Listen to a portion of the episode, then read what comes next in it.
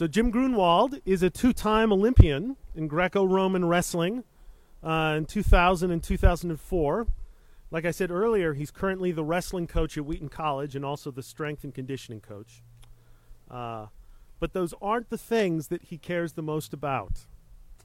Uh, like it says in the bulletin, uh, Jim likes to say, Jesus Christ is life, the rest is just wrestling. Uh, what he really wants us to know about him is that he loves and follows Jesus as his Lord and Savior, that he loves his wife Rachel, who is here with us, and his seven children uh, Aiden, his son, and his daughters Arwen, Ava, Autumn, Elise, Ashley, and Amber. Uh, Jim actually lives very close here to PHCC. He's friends with many of us, I think, who are here. Um, and I think he is eager to share with us this morning. So, may the Lord bless you, Jim. Thank you. The words of your mouth. All right, I think I'm on. Can you, am I on now? Can you hear me? Good. If I have to, I'll use my coaching voice, but uh, I wanted to avoid that as much as possible.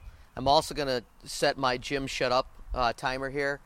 Uh, I was told uh, to keep it within a certain amount, and I also know that after about 20 minutes, people start nodding off. So to keep that from happening, I'll uh, make sure that I stay on script. Although I, I did want to, after you know, just hearing about generosity. Uh, I mean, God just laid something on my heart just just as I was listening, just the different organizations that you have, and I think one of the greatest uh, indicators of gratitude is generosity. And I guess our generosity should be, um, our, gen- our generosity should be driven by that lens of Christ, right? How we saw how generous God has been for us, and um, in us being grateful, we move forward with our gratitude towards Christ and our generosity to others. Now, with that being said, sometimes our generosity can be taken advantage of. I know one time I had a guy approach me.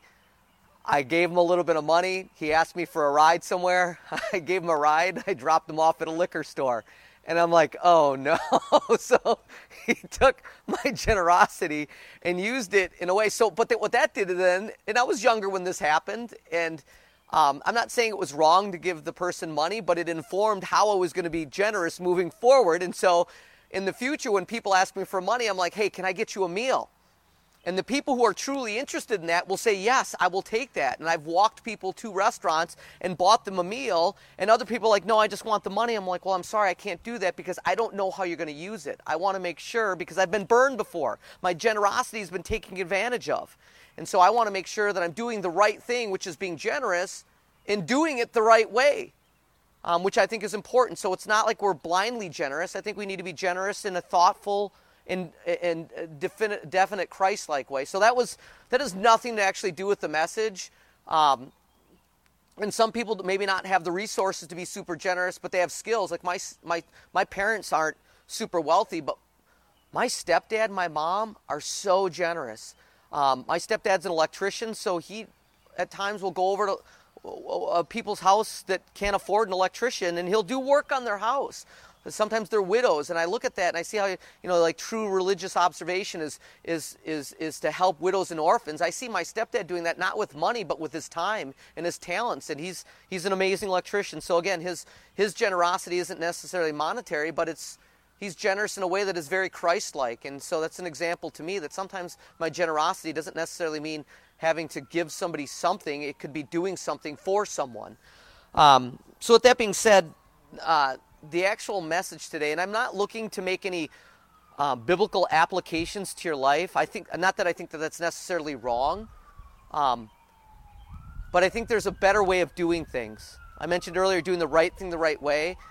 When I read the Bible, I don't want to make applications to my life, and again, I don't think that's necessarily wrong. I think that's a way of of using Scripture. But now I've been reading Scripture, listening to Scripture, listening to people as they give scripture to me and not looking to make an application. But my challenge for you is how is this going to transform me?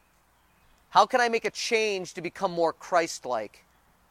And I think that's a better way. And again, I don't think there's necessarily anything wrong with making an application from Scripture to your life, but I think it's entry level Christianity when we really should be reading Scripture through the lens of Christ and asking, how is this going to transform me to being more Christ like? We can't be Christ because He was God, but how can we be more Christ like? How can we get to that point? So, what I wanted to do is just read a couple of passages um, from Acts. Uh, the first one is in Acts 1 through uh, 8, 1 through 4. And I want to read this because I want to look at how the church prospered, how the church grew in times of both persecution and peace. And so I'm going to read three different passages that illustrate that. And then I'm going to just have a challenge to all of us on how we can advance Christ in his kingdom. So the first one, pardon me, I've got to use these now. I'm at the age of my life where my contexts don't work uh, as well as they used to. But it says, and Shaul gave his approval to his murder, referencing back to Stephen being murdered. So, starting with that day, there arose intense persecution against the Messianic community in Jerusalem. All but the emissaries were scattered throughout the regions of Judah and uh, Samaria. Some godly men buried Stephen and mourned him deeply, but Shaul set out to destroy the Messianic community. Entering house after house, he dragged off both men and women and handed them over to be put in prison. However, those who were scattered announced the good news of the word wherever they went. So here you have an op- you have an example of the church being persecuted, people scattering to different parts of the world, and when they scattered, what did they do? They announced the good news of Christ. The next uh, uh, passage, just jumping over right over to uh, to Acts nine, and it's Acts nine thirty one and this is a little bit 31 and 32. Then the messianic community throughout Judah and Galilee and Samaria enjoyed peace and was built up. They lived in fear of the Lord with the counsel of the Holy Spirit, and their numbers kept multiplying. So here you have one instance where the church is spreading under persecution. You have a second example, just a chapter over, where we have another example of the church now growing in peace and then I want a third one where we jump over to just a little bit further again, uh, Romans 11, 19 through 21. In Romans 11, 19 through 21, we have in this situation now those who had been scattered because of the persecution which had arisen over Stephen went as far as Phoenicia, Cyprus, and Antioch.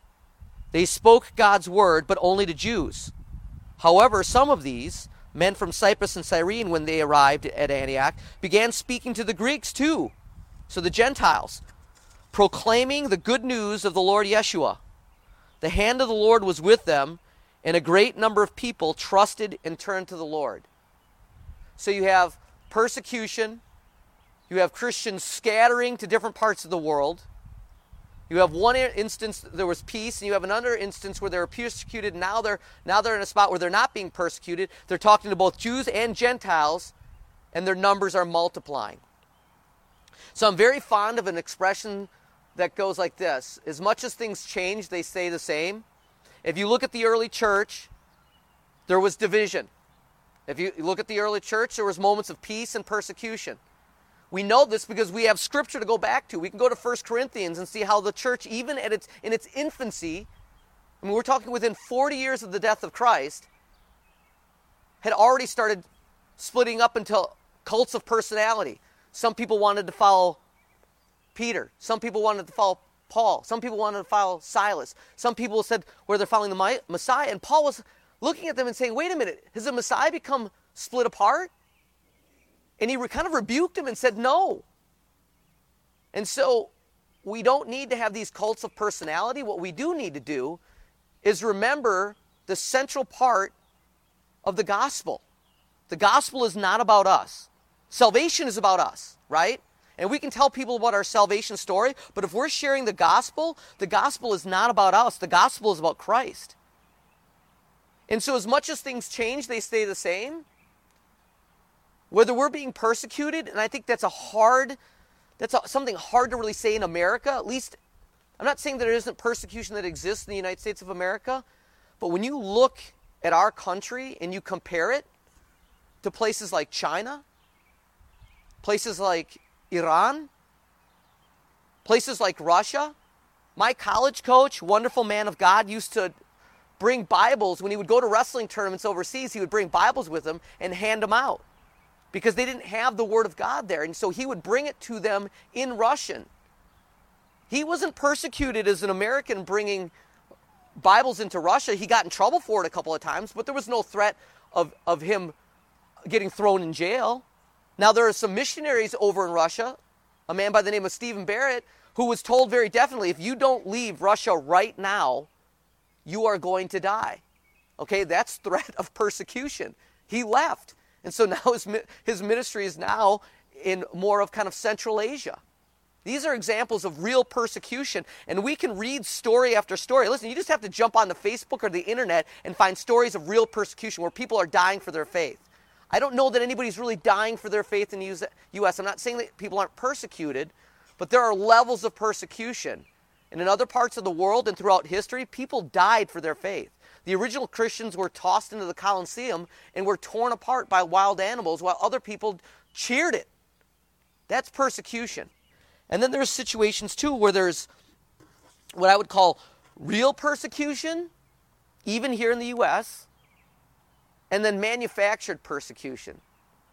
Real persecution is some of the instances I just described, right? Manufactured persecution is when people are supposed to be doing their job.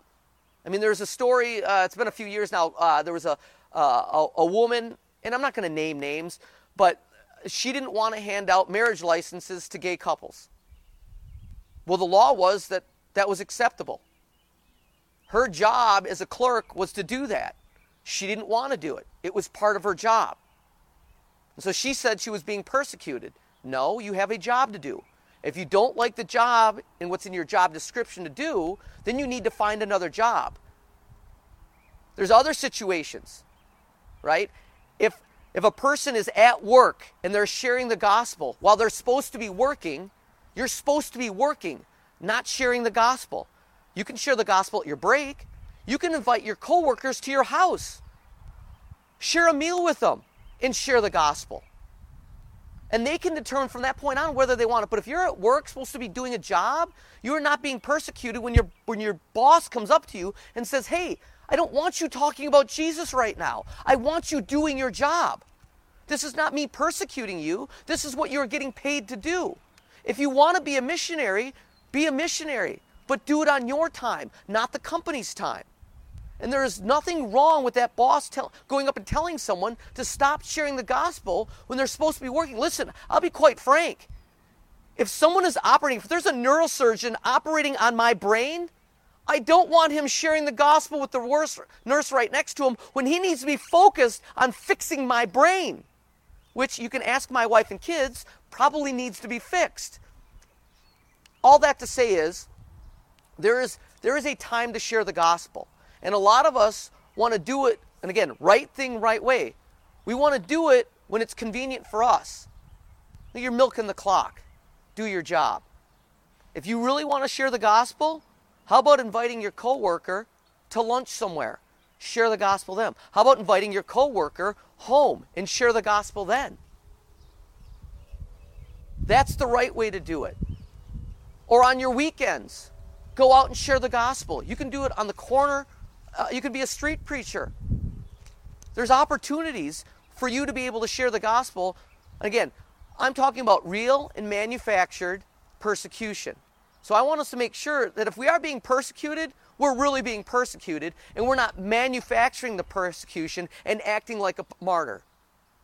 Because that, I think, is kind of an insult to people who are legitimately sharing the gospel and being persecuted in places where the gospel message is against the law. A lot of times we have opportunities to share the gospel. So I was at the Olympic Training Center for 12 years, and I remember getting there and people not so affectionately called me God boy because I would read my Bible and I would share the gospel, you know, back in the dorm rooms where it was appropriate. Not during wrestling practice when I'm supposed to be wrestling and working hard and training, but back in the dorms. And so we'd be sitting and I would share. And I remember one of my friends, Ethan Bosch, and this is probably all the th- things with the Olympics and whatnot. That's, that's great, and I appreciated it, and it was awesome that God blessed me in that way. But in the end, I'm not going to get to heaven And God's not going to have a poster. He's not going to say, hey, Jim, I got this poster on Amazon. Can you sign this for me? Right? That's a conversation I'm not going to have with God. He is going to ask, what did you do with what I gave you? And one of the things that I did with what I gave you is I invited one of my friends at the Olympic Training Center to church. He's like, ah, Gruenwald, I'm really not into that whole organized religion thing. But I would see him looking up verses like they would have some guy standing up in the end zone holding up a Bible verse. He would look those up to see what they meant. So there was some, there was a there there, but he just wasn't interested in coming to church. He didn't understand the value of coming to church and experiencing the body of Christ and how encouraging that could be. He didn't know Jesus. He didn't know God. Well, I did the next best thing. I started playing Scrabble with my buddy Bosch. And then I invited him over to my friend Eth, uh, to my friend Tony's place, and the three of us would play Scrabble together. And Tony would provide snacks, and we would sit and we would talk about the Bible. We would talk about life or the universe and everything, right? We talk about a lot of different things. And after doing this for months with Ethan, we finally got to the point where we looked at him and said, "Bosch, we've been playing Scrabble. We here we are playing Scrabble. We've told you about Jesus. At some point, you're going to have to do something about Jesus because there is no neutrality. And so he said, Bosch, what are you going to do with Christ? And he sat and he looked at us. And he said, I think I need to accept Christ as my Savior. And it was awesome. So at that moment, he accepted Christ. So all those things that I've done at the Olympic level, that is a nothing burger in the scope of eternity. Ethan Bosch coming to Christ, that is something that is truly and eternity, eternally valuable. Ethan is now married. He attends church regularly. He is a solid man of God. And I could list off other guys that had their lives affected by our ministry at the Olympic Training Center. Chris Mirabella accepted his, uh, Christ as his Savior after Ethan did, and they were close friends. And Chris and Ethan had a really good relationship.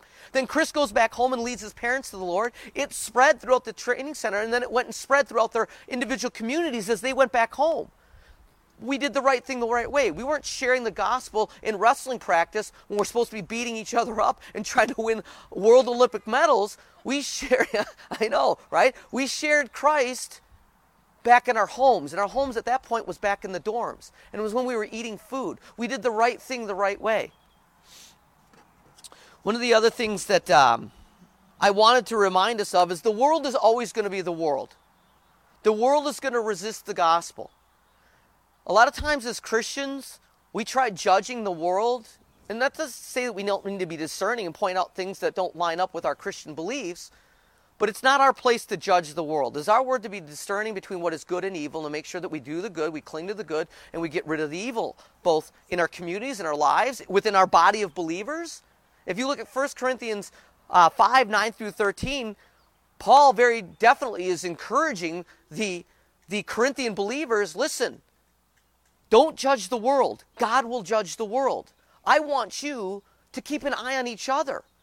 And just as he told the Galatians then in, in, in, Galatians 6 1 through 3, that if someone in your body of believers is doing something wrong, you are supposed to point it out, but in the spirit of humility to call out the wrongdoing and to build that person back up so they can become a solid part of your congregation so that the body of Christ is healthy and strong and vibrant and it does its job, which is not to judge the world, our job as believers is simple. Listen, I'm going to give you Christianity in 30 seconds. So if you don't have like a 30 second message of the gospel that you can give to someone on an elevator or in a real short conversation, I'm going to give it to you. And then you can take a deeper dive into five minutes.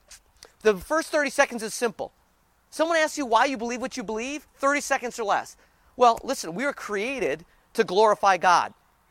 We're commanded to love God and love our neighbor, and our neighbor is not just people who believe like us, our neighbors, also people who don't believe like us.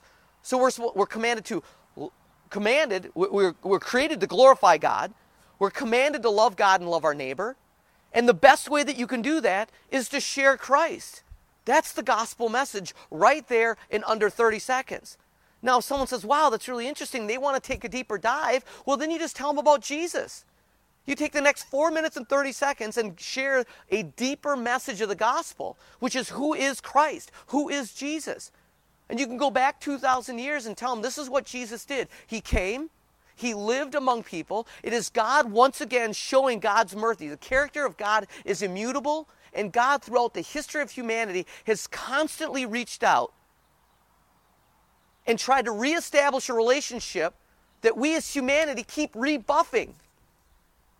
And so God's final effort was to provide us with Christ. So you tell them about Jesus and his ministry. You tell them about how both people in religion and secular community got together and killed him on the cross, but that was just all part of the plan because three days later, he rose from the grave. He met with the, the disciples, he met with other followers. And now he's sitting at the right hand of God, interceding for us. So that is a five minute presentation of the gospel. And then listen, you can take a lifetime then trying to learn it and explain it, doing deep dives in the, in the scripture, and trying to find that one true. Listen, there's a lot of fractures within, our, within the body of believers. You got some people who believe Calvinism, another group that's Arminianism. You got some people who are pre trib and post trib. You've got all these different distinctions within the body of Christ. We are fractured. They were fractured then, we're fractured now. Why? Because we introduce people, and people are flawed. And we forget that the gospel and the message in the Bible is not about us, it's about Christ. It's about God reaching out to humanity, and that's our job. We've got one job to do as Christians, and that's to share the gospel. So, my encouragement to you to this morning is let's just do our job. And this message isn't, isn't necessarily as much to you as I'm just, I'm speaking to myself here as well because I don't do this perfectly either. And again, I can't be Christ, but how close to being how close to being Christ can I be? How Christ-like? Well, there goes the message. How Christ-like can I be? That's fine. I've got the the rest of it up here, and I have been dropped in my head quite a few times, but we're almost finished. Um, so the final the final part of this is this: forget about life applications. And I'm not saying again, I'm not saying life applications are bad, but how can the message of Scripture, how can that 30 second, how can that encouragement that I just give you make you more Christ like, transform you into a more Christ like person to make sure that we are sharing the gospel, doing the right thing the right way. So that's my message to you. Short and sweet. Listen, I'm, I'm, I'm short and intense. So I like keeping things short and intense. I've given you some scriptures to kind of go back and look at. I've referenced scriptures another way. Talked about loving God and loving. That's in all the Gospels. That's in Deuteronomy as well. If you want to look about the original love God and love your neighbor, it's found in Deuteronomy. The New Testament, in many ways, is just a commentary on the Old Testament. Um, and so we need to understand that all Scripture, both old and new, are important. And how can we read that through the lens of Christ, not through our own lens, eisegesis, looking to imply upon Scripture what we want it to say because we're human and we're sinful and we want what we want when we want it, rather than saying, okay, exegesis, how can I draw out that one right interpretation of Scripture? There's a lot of different interpretations of Scripture, but there's only one right interpretation of Scripture. And that's God's interpretation. If God were speaking to God, God would understand God perfectly because He's God. You put, you put humanity into the mix, and now all of a sudden we mess things up. My wife was just living, I was just talking about this with my wife. She introduced this, she was showing me this comedian, right? How this, this individual walks up to another individual says, Hey, you really look good today. They're like, Oh, what are you saying I didn't look good yesterday? So you have an individual, right, who's giving someone a compliment, but they didn't take it, they didn't hear it as a compliment right? Because that's humanity and we're sinful. Now, that other person could have gone up to that person and said, Hey, you look really good today for you. Well, that's not really a compliment. That's, that's, that's, a, that's a little bit of an insult, right? So that's humanity. So God giving God, God speaking to God, it happens perfectly. God speaking to us, He gives it perfectly. We don't hear it so perfectly because we want what we want when we want it. So I want us to start looking at Scripture not through our own human lens, but as much as possible for that, for that spirit filled Lord, Pray this prayer Lord, how can I understand your word as you intended it to be understood? And pray that daily so that when you read the gospel, you share it, you understand it, it transforms you, and then you give it to other people. Now, they're either going to hear it rightly or wrongly, but that's on them, that's not on you, right? Our job is to share the gospel, our job is to be Christ like. I can't change how other people think I can just give them the information that they need to make right choices. That expression, you can lead a water, you can lead a horse to water, but you can't make it drink. True, right? You can salt the oats, which is going to make them thirsty. And so we can also do that as we give things, we do the right thing the right way. So I'm asking you not only to lead people to Christ, but in some ways also salt the oats, make them hungry and thirsty by showing them your life, showing them Christ through you, being that light to the world, being that salt and light, right? Salt to make something taste better. Our lives should be that. Joe, if you want to come up here and and, and close up. But uh, I hope that's encouraging to you. I'm going to turn myself off now, and I'll just rely on my coach. Was to point you towards God and Christ. That's all I wanted to do this morning. To allow the gospel message, to allow the truth of Scripture to transform you. So, really, thank you for the opportunity. I talked with Pastor Scott a few years ago and said a lot of times in Wheaton, and I've spoken all over the country, but Wheaton is this interesting creature where if you don't have a gazillion letters behind your name, they're really not interested in what you have to say. And I don't have a gazillion letters behind my name. I'm just a short, ugly guy that lives up the block, right? So Pastor Scott called me up and said, Hey, remember when you said you'd like to fill the pulpit again? I said, Yeah, absolutely. He said, Well, I, am going on this anniversary thing with my wife. Would you be interested in, in, in sharing a message that God lays on your heart? And I said, Absolutely, I would. Thank you for not being like a lot of Wheaton churches and expecting me to have a gazillion letters after my name. So, to you as well as this body of believers, thank you for allowing me to come and share and encourage and build you up as a fellow believer. Joe? Thank you, Jim. Uh, it's a good word. I, uh, it's interesting. Um, uh, something that I feel like I didn't experience very much growing up in the church uh, uh, was instruction on how to share my faith, which, given what uh, Jesus says about his followers, uh, in some ways is kind of a gross oversight. But I've received a tremendous amount of that being involved with InterVarsity. Uh, I think over the uh, I've been on staff with InterVarsity for 23 years almost now, and was involved as a student for four, so almost three decades. And I've probably learned, uh, oh, I don't know, 10 different gospel outlines to share with people that kind of make some things about the gospel more clear. I, I mean, the challenge with any sort of outline is that uh, with any sort of method of sharing something that is complex and multifaceted is that always, in the effort to make some things clear, will obscure other things. But the point is, I digress, uh, is that I think Jim's challenge to us uh, to have something that we can say to others when they ask us, or when they are curious, or when uh, they are doing things that it makes it clear to us if our eyes are open that they are looking for God? Do we have something that we can tell them? Uh, as Jesus said uh, in Acts before the ascension, he said, You will be my witnesses. so the question is not are you a witness, because you are. If Jesus has come into your life and has changed you and has saved you, you are a witness. The question is, are you a good one or not? The question is will you actually say anything? Or will you just keep it to yourself? So I, I feel a renewed sense of challenge to be thoughtful and intentional and vocal, uh, to share my faith with my actions and with my words, uh, to be thoughtful uh, in ways uh, to be thoughtful and clear with others.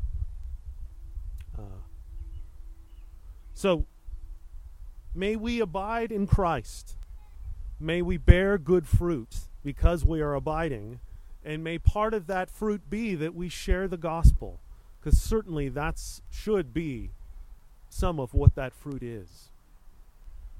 that we love others well in word and deed, that we share the gospel with them.